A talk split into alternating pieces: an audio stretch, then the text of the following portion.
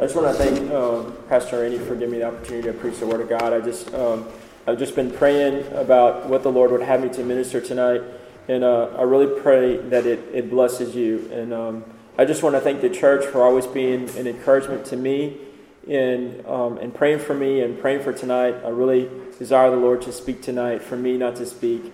Um, I have nothing to say, but the Lord has something to say.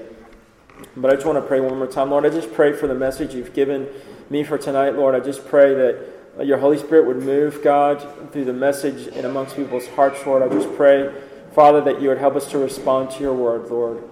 I pray this in Jesus' name. Amen. Um, the Lord had given me this message, and I, and I titled it um, The Battle for the Faith to Believe. And I don't know what many of you perhaps may be struggling with tonight. Perhaps you're struggling with unbelief. Um, struggling with unbelief maybe in, in certain areas of your life. Maybe you're struggling with your walk with the Lord. Maybe you feel very dry. Maybe you've been praying for healing for a very long time. Maybe you've uh, battled depression. You battled discouragement. Uh, perhaps you're facing challenges in your finances. Perhaps you're facing challenges in your family. Perhaps you've been praying for a very long time for a family member to come to, the, to, come to know the Lord. Um, the Lord knows what the needs are in each one of our hearts tonight.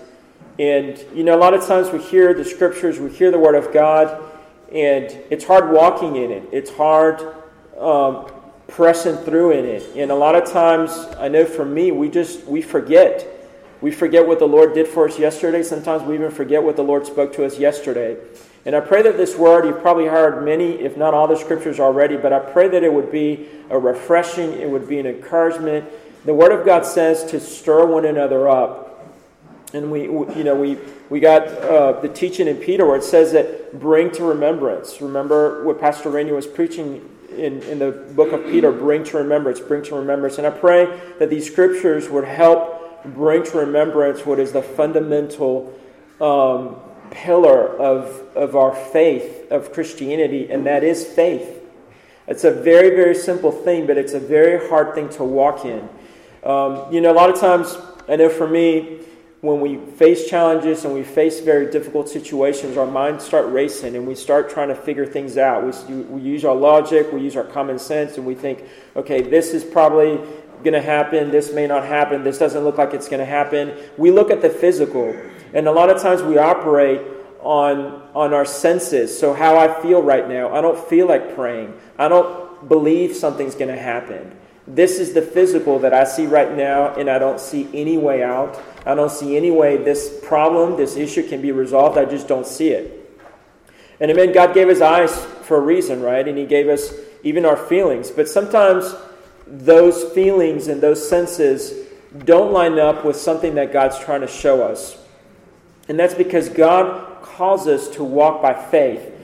2 Corinthians 5 7 says, For we walk by faith, not by sight. How many of you walk your Christian life many days by your sight? I know I do. Lord, this doesn't look like a very good situation. Lord, this doesn't look like it can really be resolved, right? And so a lot of times we react when we face these challenges, when we face these problems we look at them with our own sight and we don't walk through it in faith. And that's not what the Bible says, and that's not what the Lord calls us to do. He calls us to walk by faith and not by our sight and not by the way we feel in the moment. Hebrews 10 38 to 39 says, just for the sake of time, I'll quote it. Now the just shall live by faith, but if any men draw back, my soul shall have no pleasure in him. But we are not of them who draw back unto perdition, but of them that believe to the saving of the soul. What is it, what is the Word of God keeps saying? That the just shall live by faith, right? We walk by faith, not by sight. That's, that's repeated many, many times through the Bible.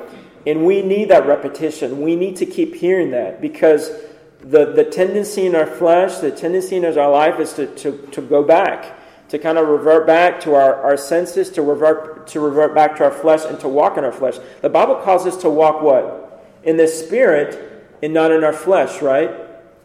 And faith is walking spiritually because we all have brains. God has given us brains for a reason, all right?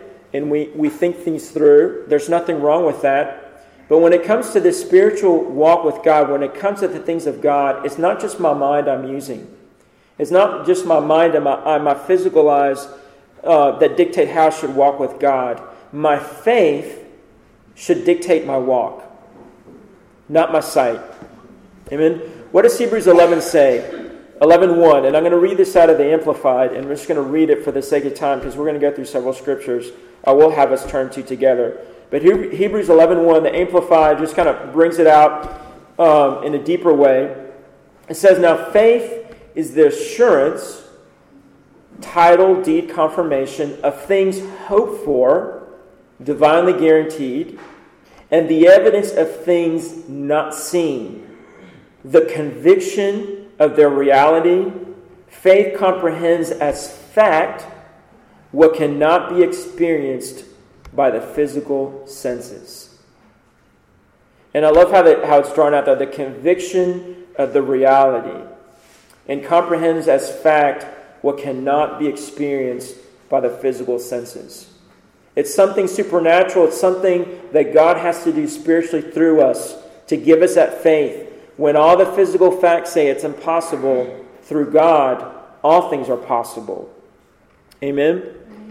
And you know when you when you looked at when you look at the ministry of Christ on this earth, those three years where he ministered, he was always looking, and we're going to go through some of those scriptures. He was always looking to see for people of faith.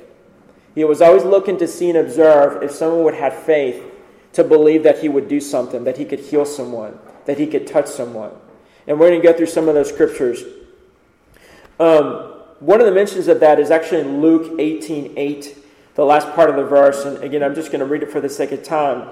But Christ had just finished talking about something, and this is a, a striking statement he says at the very end. He says, When the Son of Man cometh, shall he find faith on the earth?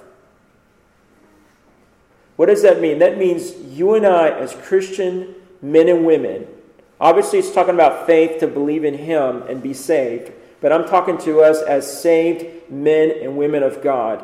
God is looking to this church and to each one of us individually to see if we have faith to believe Him.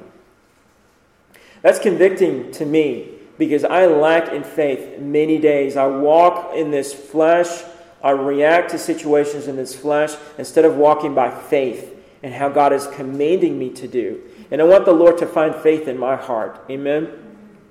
Second Chronicles 16 9, again, I'll just read it for the sake of time, says, for the eyes of the Lord run to and fro throughout the whole earth to show himself strong in the behalf of them whose heart is perfect towards him.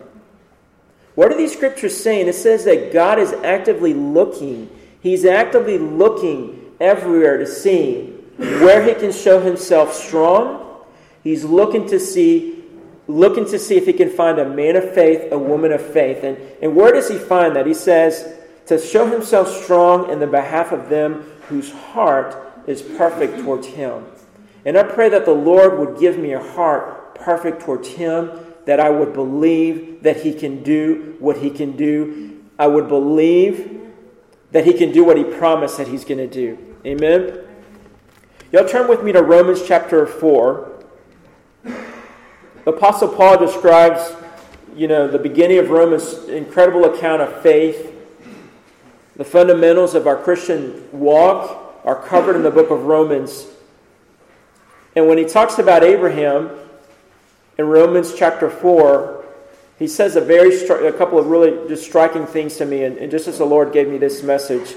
Romans chapter 4, starting in verse 19, it says, speaking of Abraham, and being not weak in faith, he considered not his own body now dead when he was about a hundred years old, neither yet the deadness of Sarah's womb.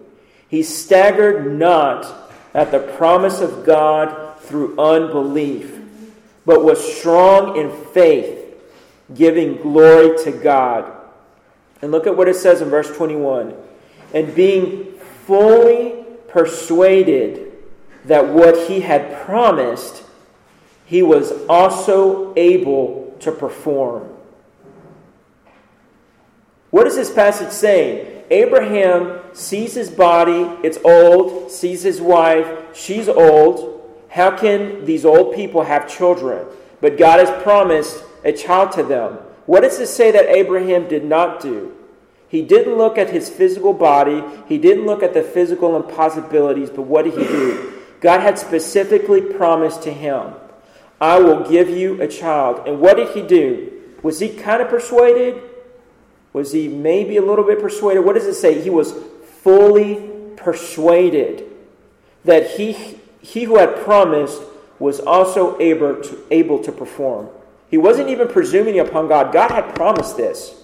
But physically, it was impossible for it to happen. But he was fully persuaded that if God said he could do it, and he would do it, that he would really do it. And I pray that I would do that for the promises of God in my life. Amen. Um, I want to go through a couple of just examples in the New Testament and in the in the ministry of Christ, and then I'm going to go a little bit deeper into one pers- uh, one specific instance. But if, you can turn with me to Matthew, we're going to look at one passage, one instance of um, many instances God had, Jesus had with individuals as He was healing and He was touching them. Matthew chapter 8, and we're going to look at verses 6 to 10. And I don't believe it's, it's a coincidence. The Lord had given um, Pastor Randy this, uh, this passage as I think we were, we were praying for healing, praying for the sick Sunday night. But it says, starting in verse 6, and saying, Lord, my servant lieth at home. This is speaking of the centurion. And saying, Lord, my servant lieth at home sick of the palsy, grievously tormented. And Jesus said unto him, I will come and heal him. The centurion answered and said, Lord, I'm not worthy that thou shouldest come under my roof, but speak the word only, and my servant shall be healed. For I am a man under authority, having soldiers under me, and I say to this man, Go, and he goeth, and to another, Come, and he cometh, and to my servant, Do this, and he doeth it. When Jesus heard it, he marveled and said to them that followed, Verily I say unto you, I have not found so great faith, no, not in Israel. And that's incredible. Jesus, it literally says that Jesus marveled at his faith. And when I read that passage, it convicts me because I, I stop and think, does, does Jesus marvel at my faith? I'm not trying to glorify myself or a faith I may have. But speaking about what we the scriptures we talked about at the beginning where the Lord's looking, okay? Does he marvel at my faith? Many days I would say he doesn't. And what is the centurion? The centurion says something very, very profound because what does he recognize in Jesus? He was, a, he was a man of war, he was a military man, he was a man of authority, and he knew that when he commanded a servant, he commanded someone under him to do something, they would do it. What is he recognizing about Jesus? He recognizes in Jesus the authority as the Son of God to speak something and it happens. Yeah, I struggle with that so many times. I just get so entrenched in my own little world, my own little feelings, my own little puny view of what God can do, and I fail to recognize the great authority, the great power, the great majesty. The God that created this world can't do the simplest little thing I'm struggling with, and I'm struggling to believe Him to do. That convicts me, y'all. I want to have a faith, such a simple faith that realizes the full authority and full power of God, even when He tarries. And we're going to look at that in just a second even as we wait for him to answer. One of the greatest miracles and some of the greatest miracles that Jesus performed was bringing people up from the dead. Because, and, and the Lord performed these miracles, and He performed this third one that we'll talk about in a deeper sense. He performed it so that there would be absolute no doubt, absolute no doubt with any of the men and women that He ministered to that this was the power of God that did it. Because perhaps some could say when He's healing, oh, with some of the miracles at least, well, you know, maybe that might have just been a coincidence and, and that person just started feeling better.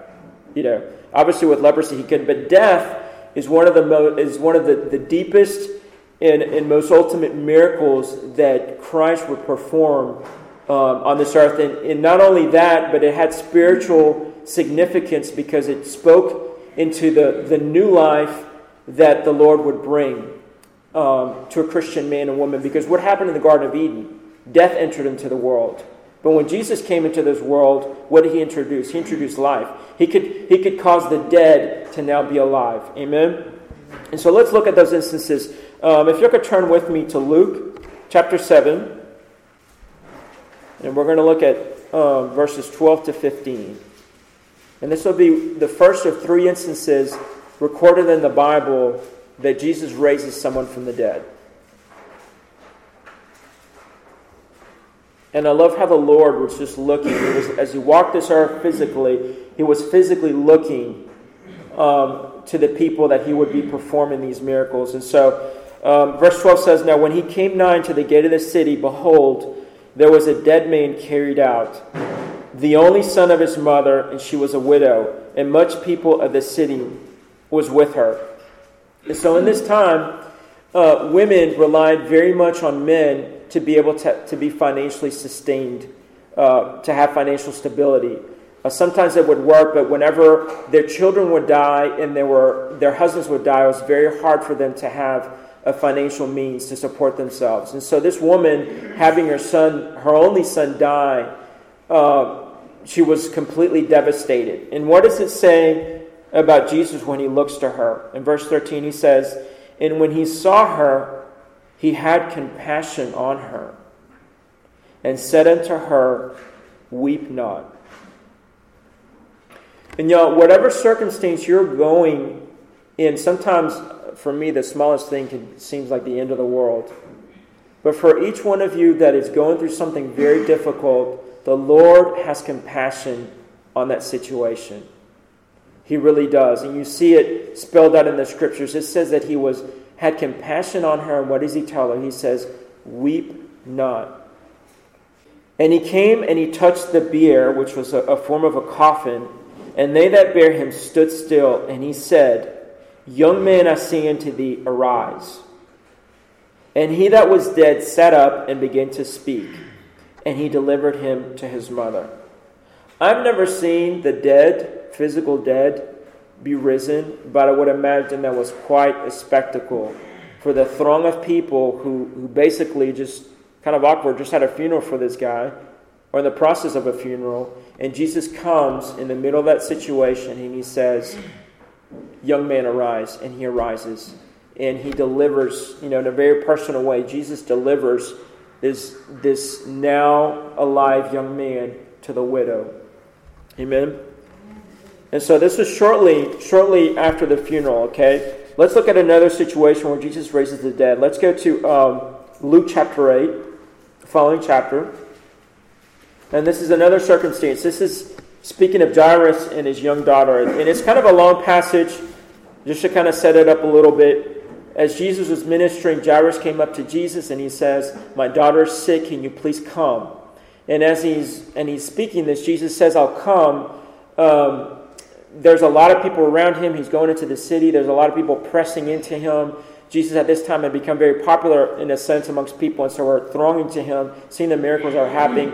Um, there's a woman that comes. This is the same situation um, where, or same circumstance where the woman comes in and she presses in and she touches Jesus and she's completely healed. And so I would imagine for this man Jairus, he's kind of anx- um, a little anxious because um, Jesus is having to make his way to the house. And he's just, I would imagine if I were put in, in Jairus' shoes, he's probably really antsy and like, okay, Jesus, you know, come on, you know, stop talking to those people. Come on, you need to, you need to come and you need to take care of me. You need to come take care of, of um, my daughter. And so while all this is going on, Jairus is one of his, his servants comes, and uh, if you can look with me in, in verse 49, uh, chapter 8, while, yet he, while he yet spake, there cometh one from the ruler of the synagogue's house, saying to him, Thy daughter is dead, trouble not the master. I can imagine those, that news was pretty bad. And if I were to put myself in Jairus' shoes, I would be pretty upset in the sense of, God, why'd you take so long? Look what happened. And, and physically, okay, his friend, we don't know if there was a servant, there was someone that he knew, came, comes and telling him, don't even trouble, don't trouble God anymore. It's too late. Okay? Don't even trouble him anymore. I love this verse 15. But when Jesus heard it, he answered him, saying, Fear not, believe only, and she shall be made whole. What Jesus is saying? Don't listen to anything man is telling you. Look at me and listen to me. Believe only, and she shall be made whole. He just made him a promise, okay? Verse 51 And when he came into the house, he suffered no man to go in, save Peter and James and John, and the father and the mother of the maiden. And all wept and bewailed her. But he said, Weep not, she is not dead, but sleepeth. Verse 53 And they laughed him to scorn, knowing that she was dead. You know what? The, the, the world will laugh and scorn at Christianity, will laugh and scorn at the promises of God, will laugh and scorn at the physical impossibility of the whole situation. This world will laugh and scorn. And, and they, in a sense, they had reason to scorn, right? They said she was dead. She was physically dead, right? What does Jesus do? He says he put them all out. He took her by the hand and called, saying, Maid, arise. And her spirit came again, and she arose straightway. And he commanded to give her meat. And I love the, the beginning of this next verse, 56.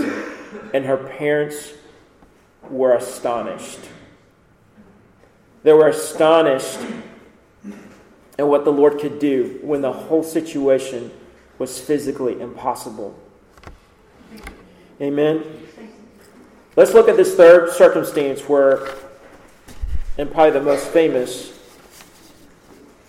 where a man was raised from the dead. Okay? And this is found in, in John chapter 11. If y'all can turn there, and I'll kind of speak to what, um, what passage we're going to look into. But John chapter 11 talks about a certain family, and this family uh, involved three siblings. It was a man by the name of Lazarus, and his, um, he had two sisters. One was named Martha, and one was named Mary. And there's another passage um, in Scripture that speaks about a, a situation uh, where Jesus is speaking both to Martha and to Mary. And so, from what we could tell in the Scriptures, Jesus knew this family pretty well. He spent time with them, he visited their home. Um, these, this family, uh, I would imagine, felt a very deep connection to God, and they did. They had a, a deep connection to Jesus, they had a relationship with Him. Um, and we'll see this through the scriptures. And so, if anyone, you would think these are the people that the Lord would really favor and would be really quick to listen, really quick to move, really quick to do what they ask him to do, okay? But Jesus decides to do something different in this situation, okay? And I really believe the reason he decides to do something different is because he had a relationship with his family, okay? And I feel the same with us as Christians, as men and women of God, as sons and daughters of the King. We do have that special relationship with the Lord because we're his sons and we're his daughters. And sometimes the Lord's going to deal a little differently with us as his sons and daughters that he may he may other people, okay? And I mean that in a good way. All right? Um, John chapter 11, and we're going to start in verse 1. And I'm just going to kind of break up some of the scriptures we'll go through, and I'll try to go through them quickly. Now, a certain man was sick, named Lazarus of Bethany, the town of Mary and her sister Martha. It was that Mary which anointed the Lord with ointment and wiped her feet with her hair, whose brother Lazarus was sick. Therefore his sister sent unto him, saying, Lord, behold, he whom thou lovest is sick. And when Jesus heard that, he said, This sickness is not unto death, but for the glory of God, that the Son of God might be glorified thereby. Now Jesus loved Martha and her sister and Lazarus. And when he had heard, therefore, that he was sick, he abode two days still in the same place where he was. Let me just stop here and just kind of mention a couple of things that are kind of seem out of place in these verses. So, the verses are really setting up the stage for showing how close this family was to Jesus, okay? It even spoke about the great love that Mary, um, and, I read some commentary, they're not sure if this happened before or afterwards, but that Mary is the one, one of the ones that had anointed Jesus' feet.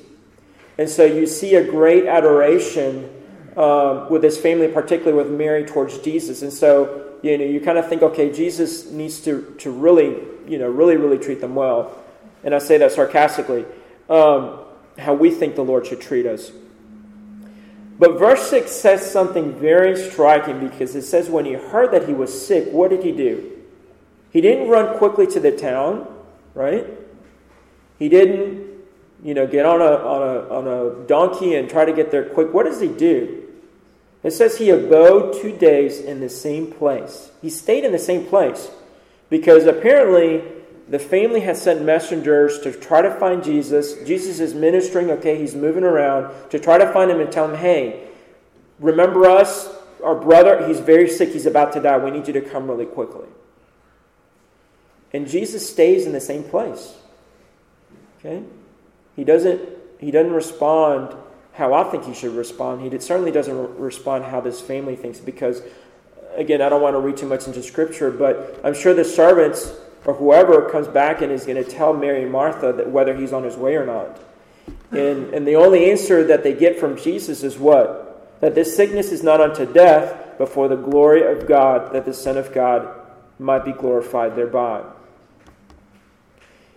And so Jesus made that promise at the beginning. At least those servants would hear that, that this sickness is not unto death, but there's a, there is a greater purpose for the Lord in this. There's a glory in this situation that God wants to reveal not only to this family, but to all of Israel and to us reading this, this passage now, right?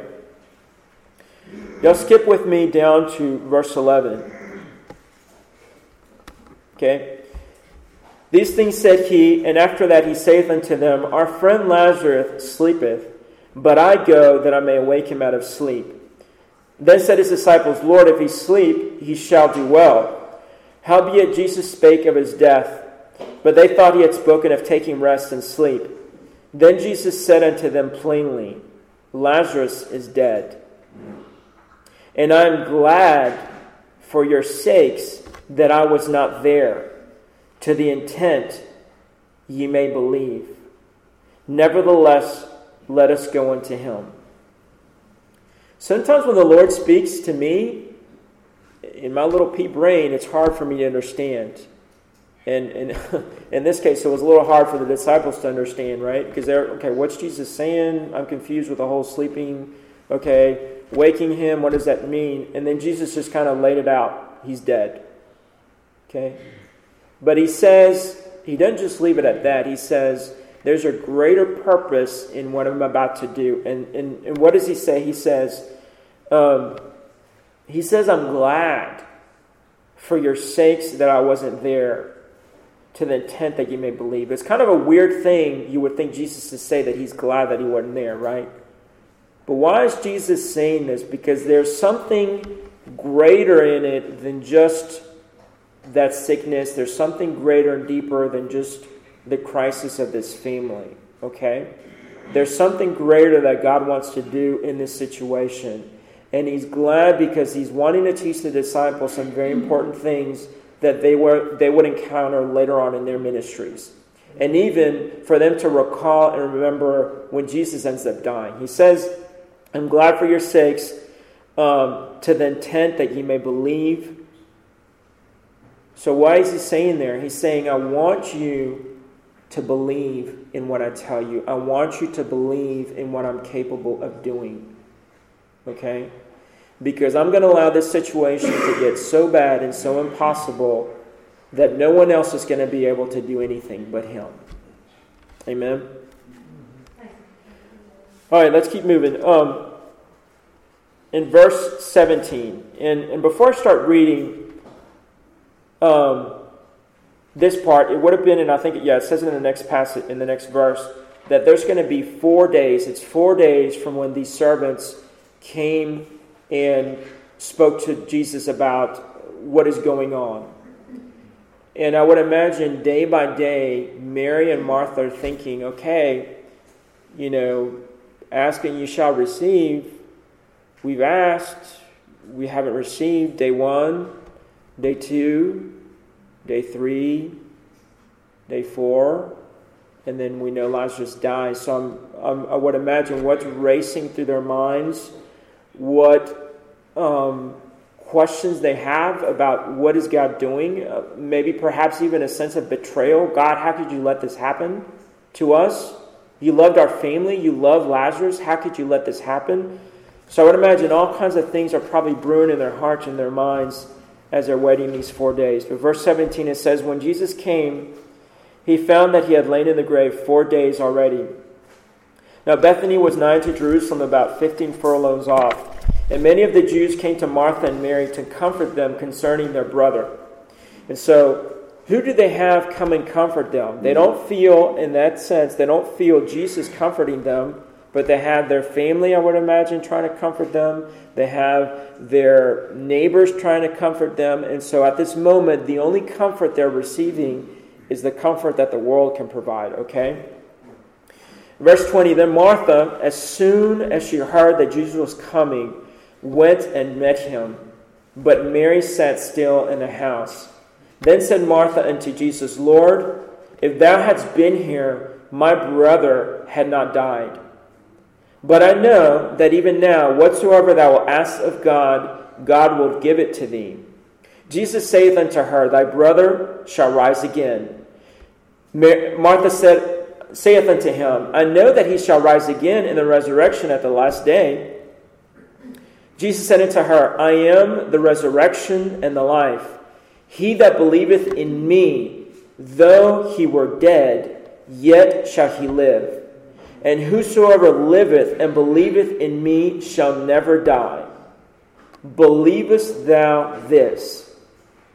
She said unto him, Yea, Lord, I believe thou art the Christ, the Son of God, which should come into the world. Let me stop right there.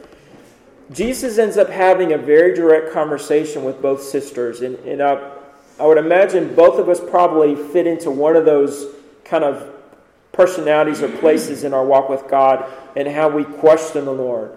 So when Jesus comes, um, and we can tell little, at least a little bit from another passage in Scripture describing Martha and, and, and Mary, Martha is like the responsible one. Martha has it together. She's the one that's cleaning. She's the one that's, you know, she's the responsible one. She's the logical one. She's the one, uh, you know, quote unquote, common sense. And so as soon as she hears Jesus is there, she's going to go and she's in a she's going to ask him some questions. She says, "Jesus, we've told you he was sick. If you would have been here, he wouldn't have been dead." And I don't think she says it in a in a disrespectful way. But as you see the conversation between her and Jesus, she almost has like just the right answers, right? She kind of has the Sunday school answers. She says, You know, if you would have been here, he wouldn't have died. But I know that whatever you say, you know, whatever you ask God, he's going to give it to you. And so Jesus says, and when he's responding, yes, he says, What does he tell her? He says, Your brother's going to rise again. Okay? And then, you know, she says, Yeah, yeah, yeah, I know. There's a resurrection you talked about. He says, a little bit deeper, he says, I am the resurrection and the life. You just, she just told him, whatever thou ask of God, God will give it to thee, right? She just said that. So he's responding to her. He says, I'm the resurrection and the life. He that believeth in me, though he were dead, he shall live. And whosoever liveth and believeth in me shall never die. And after he makes his statement, he, he kind of puts the, the ball back in her court and he says, Do you believe this? And Martha's answer is, is a right answer, but is not a full answer, is it? What is she saying? She says, I believe you're the Christ, the Son of God, which should come into the world. So she says, I know that you're my Savior. I know that you're the Christ. I know that you're the Messiah that was prophesied all through the Old Testament. And she stopped right there. She doesn't say, I believe you can rise my brother right now. She's already said, I know he's going to rise you know, when Jesus comes back, but she doesn't respond to Jesus' question fully. And y'all, I do that a lot of times in my walk with God. Whenever God's speaking to me, or whenever God causes me to face a situation, it's like I give the Sunday school answer, and I kind of give like the half answer, like Jesus, uh, you're you're the Christ.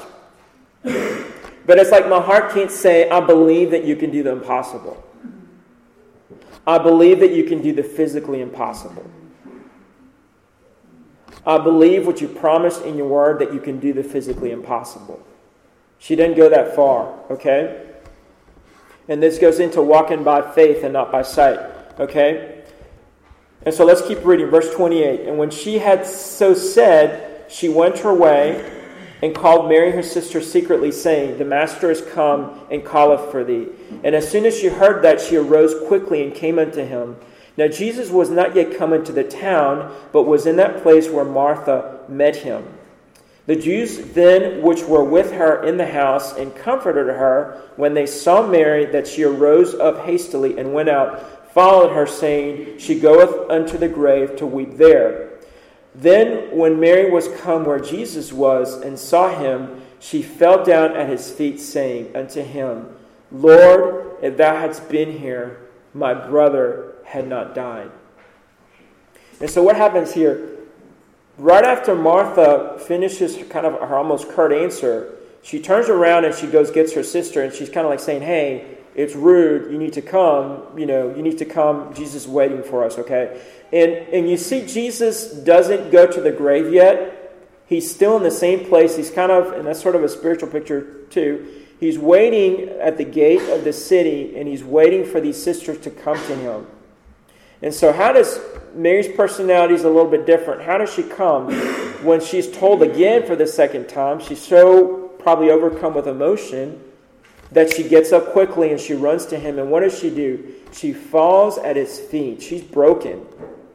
She's a very broken, tearful woman, and she says that she weeps, right?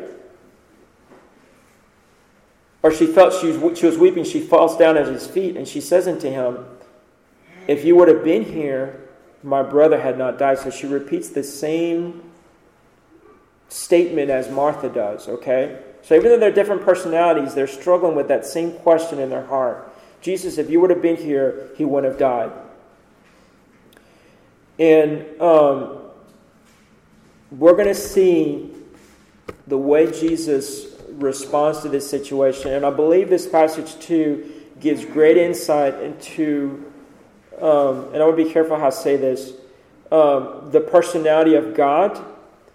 And, and Jesus being in the physical, in a physical body, the way he his emotions were, and I don't mean that in a bad way, in a carnal way, but the way that he reacted to the people around him and how they didn't believe him and they didn't trust him and how they interacted with him. And, we're going to see this. Starting verse 33, verse 33, it says, When Jesus therefore saw her weeping, so she was weeping, I'm sorry, and the Jews also weeping, which came with her, he groaned in the spirit and was troubled says he groaned in his spirit and he was troubled. And I've read this passage before, and I've always been a little confused as to what that really means. And I've just kind of been praying through it and, and just reading into uh, what some people say that passage means. And it says that the, the groaning in the spirit and the troubling, it says that that groaning means almost a moving with indignation.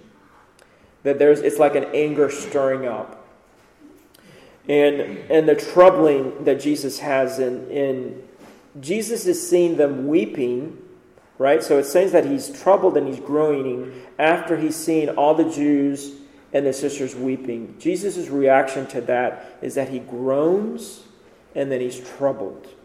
Okay? And so what does he say in verse 34? He says, And he said, Where have you laid him? They said unto him, Lord, come and see. Verse 35 Jesus wept. Shortest passage in the whole Bible. Jesus wept. And Jesus wept why? He had just promised his sisters Martha specifically that he would rise again, right? But because he didn't come and he didn't do things exactly how they thought he would do it, they're weeping and they think it's the whole cause is lost. And this is the same Lord, the same God that's looking to see how he can find himself, how he can show himself strong, right?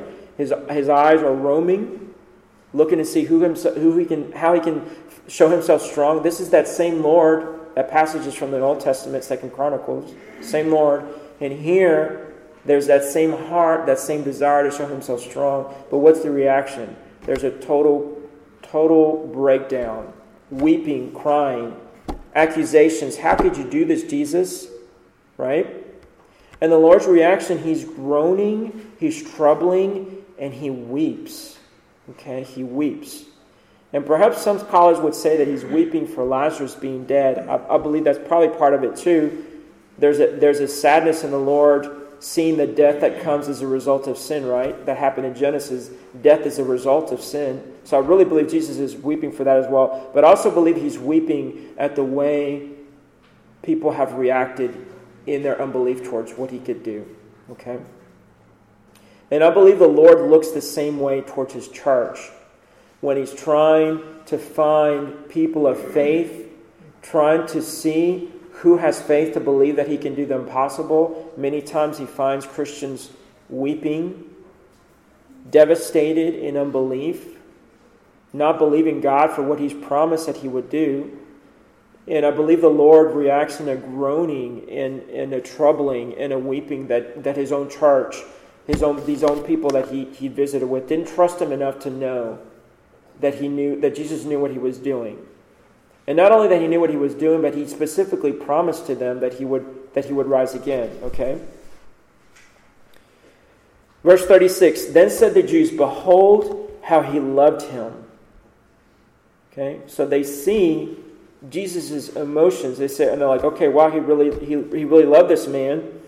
Verse 37 And some of them said, Could not this man which opened the eyes of the blind have caused that even this man should not have died? So there's that verbal accusation, right? Okay, he's Jesus is, is weeping. I mean, he, he could open the eyes of the blind. Why can't he even why can't he do this? Why didn't he come in time, right? And so there's that accusation of the world. So we see previous in that other passage that there's a mocking, there's a laughing at, and here there's the accusation. Look, he can't even he loved him, he wouldn't even save him. Okay? Verse 34. Jesus therefore again, again, groaning in himself, cometh to the grave.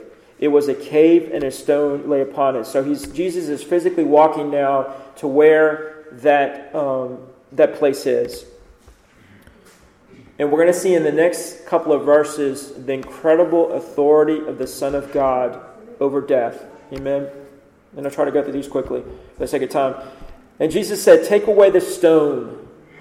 Martha, the sister of him that was dead, saith unto him, Lord, by this time he stinketh for he had been dead four days. Right? Here's Ms. Logical Martha. Okay, it's going to stink, Jesus. Are you sure you want to do this? You know, it's going to smell really bad. Verse 40 Jesus said unto her, Said I not unto thee that if thou wouldest believe, thou shouldest see the glory of God? He repeats to her what he just said in a different way. But it's the glory of God. If you would believe, you would see the glory of God. Then they took away the stone from the place where the dead was laid. And Jesus lifted up his eyes and said, Father, I thank thee that thou hast heard me. And I knew that thou hearest me always, but because of the people which stand by, I said it, that they may believe that thou hast sent me. So there would be no doubt amongst the Jewish people, this is the Messiah. Okay? Because that was another reason this the Lord orchestrated this the way he did to prove to the people of Israel, the Jewish people, that he was the Son of God, okay? And when he had thus spoken, he cried with a loud voice, Lazarus, come forth. And he that was dead came forth, bound hand and foot with grave clothes, and his face was bound about with a napkin. Jesus saith unto them, Loose him and let him go. Then many of the Jews which came to Mary and had seen the things which Jesus said, did, I'm sorry, believed on him. Incredible passage, incredible move of God, incredible. The Lord just speaks something and it happens, right? We see it already in the Bible. Genesis is full of it. Jesus, uh, God, and, and, and John talks about Jesus being right there in the creation. God would just say something. Out of nothing, it would appear. Out of nothing, something would appear. This is the same God, okay? Now, Jesus is in the physical form here on this earth. Death is a very real thing. Death is a very physical, real thing that happens quite often. Here's a man that's been in the grave four days. And some scholars believe there was a, I don't know if it was a superstition, but there was a teaching that uh, around three or four days, the spirit was still kind of around the person. And so many people believe another reason that Jesus waited those four days is that there would be no doubt that this was a very dead man. There wasn't, oh, we accidentally put him in the grave and he might have been sleeping in there, or there was absolutely no doubt, physically impossible, that this man would be alive. But what does Jesus do?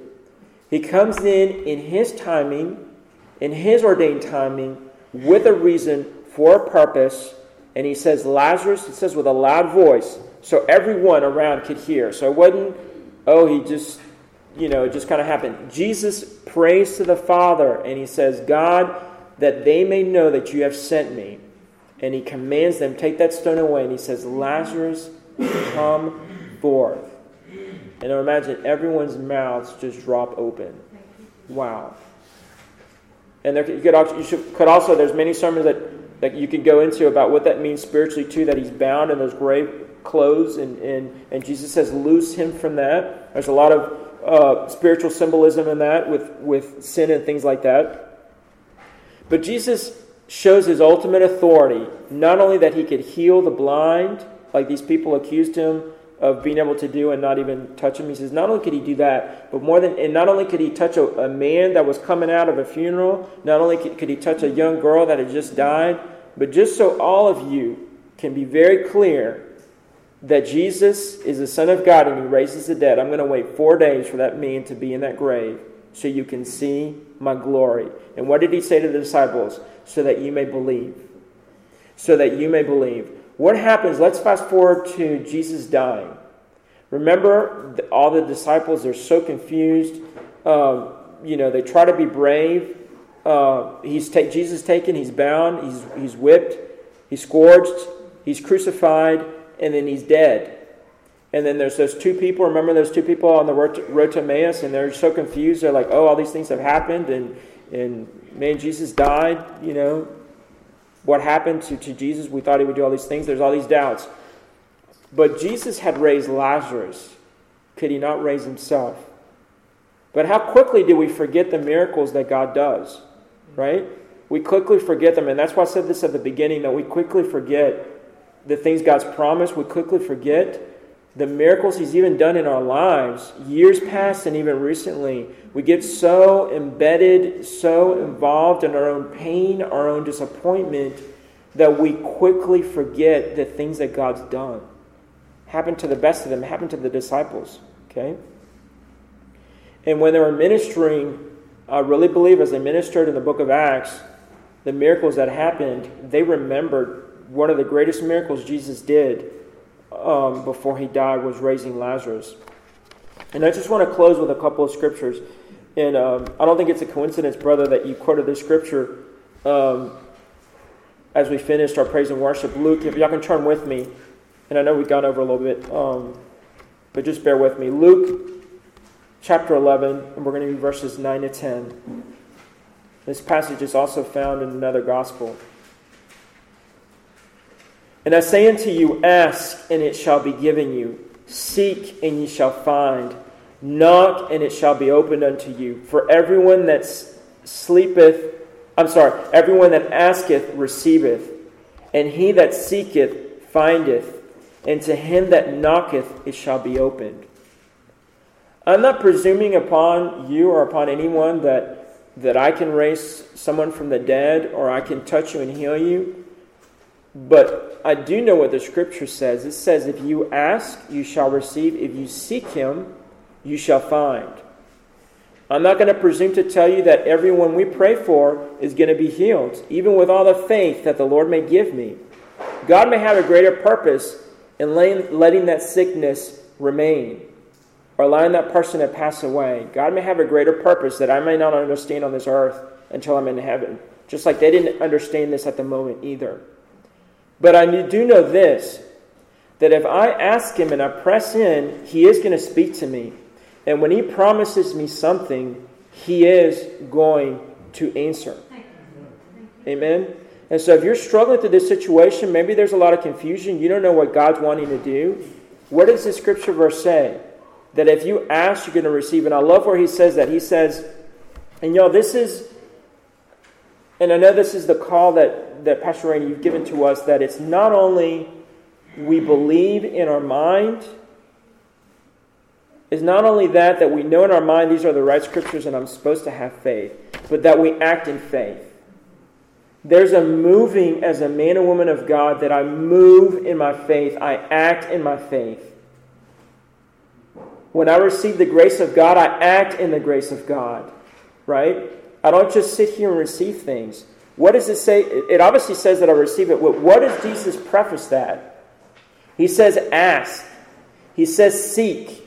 He says, knock, right? That requires action on my part. It doesn't mean I try to work up something, but my faith has to act, has to push me to move, to press in. God, I need you to heal me. God, I need you to touch the situation. God, I need you to give me wisdom. God, I need you to loose the, the, the, um, the bound. I need you to move. God, I need you to fill me with my Holy Spirit, your Holy Spirit. I need you to do that. Your word says, ask. Your word says, seek. Many of us don't know the promises of God specifically for our life because we don't seek them. We don't ask for them. We don't knock at Jesus' door and say, God, answer me. Right?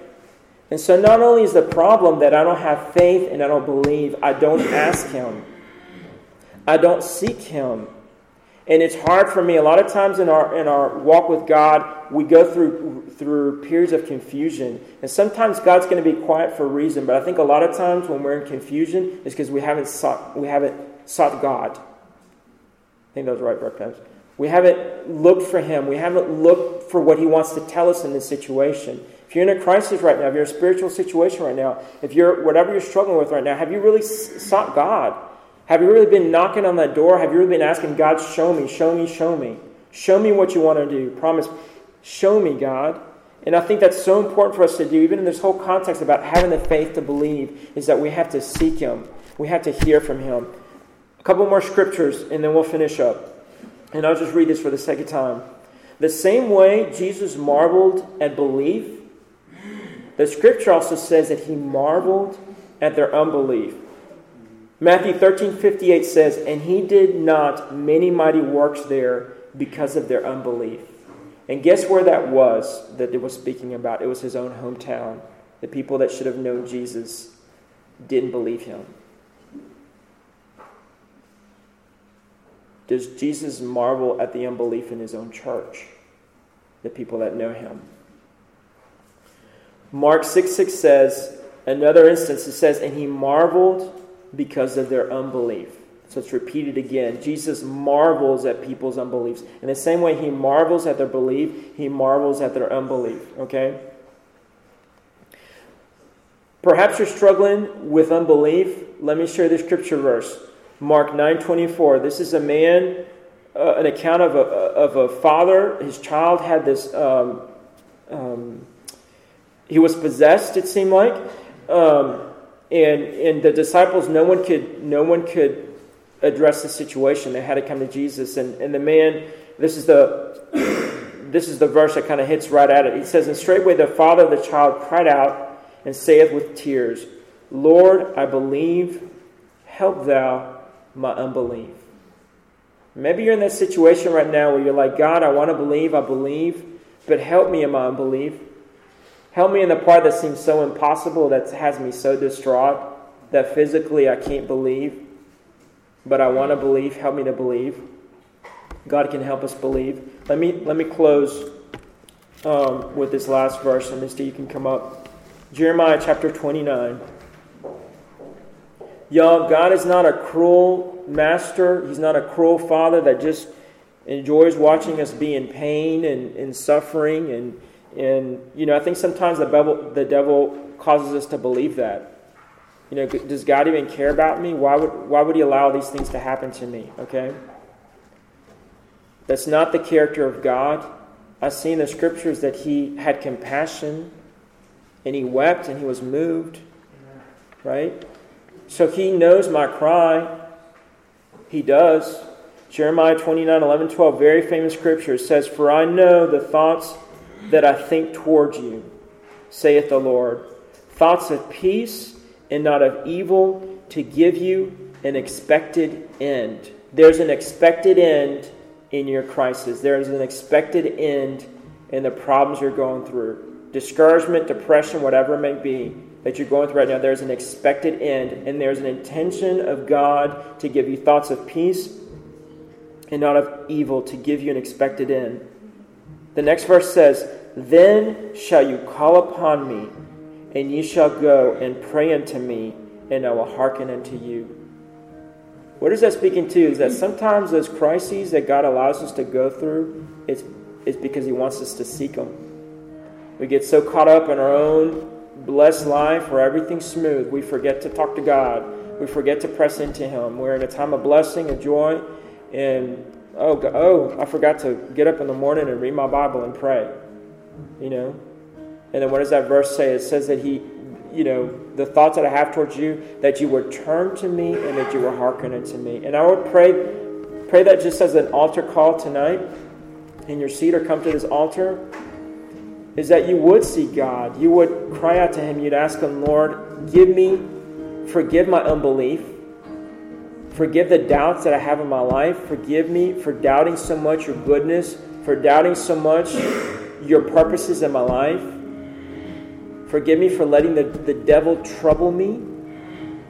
And give me a heart of, of faith to believe the impossible, to believe the physically impossible, to believe the whole situation, situation being impossible, that God, you can do something.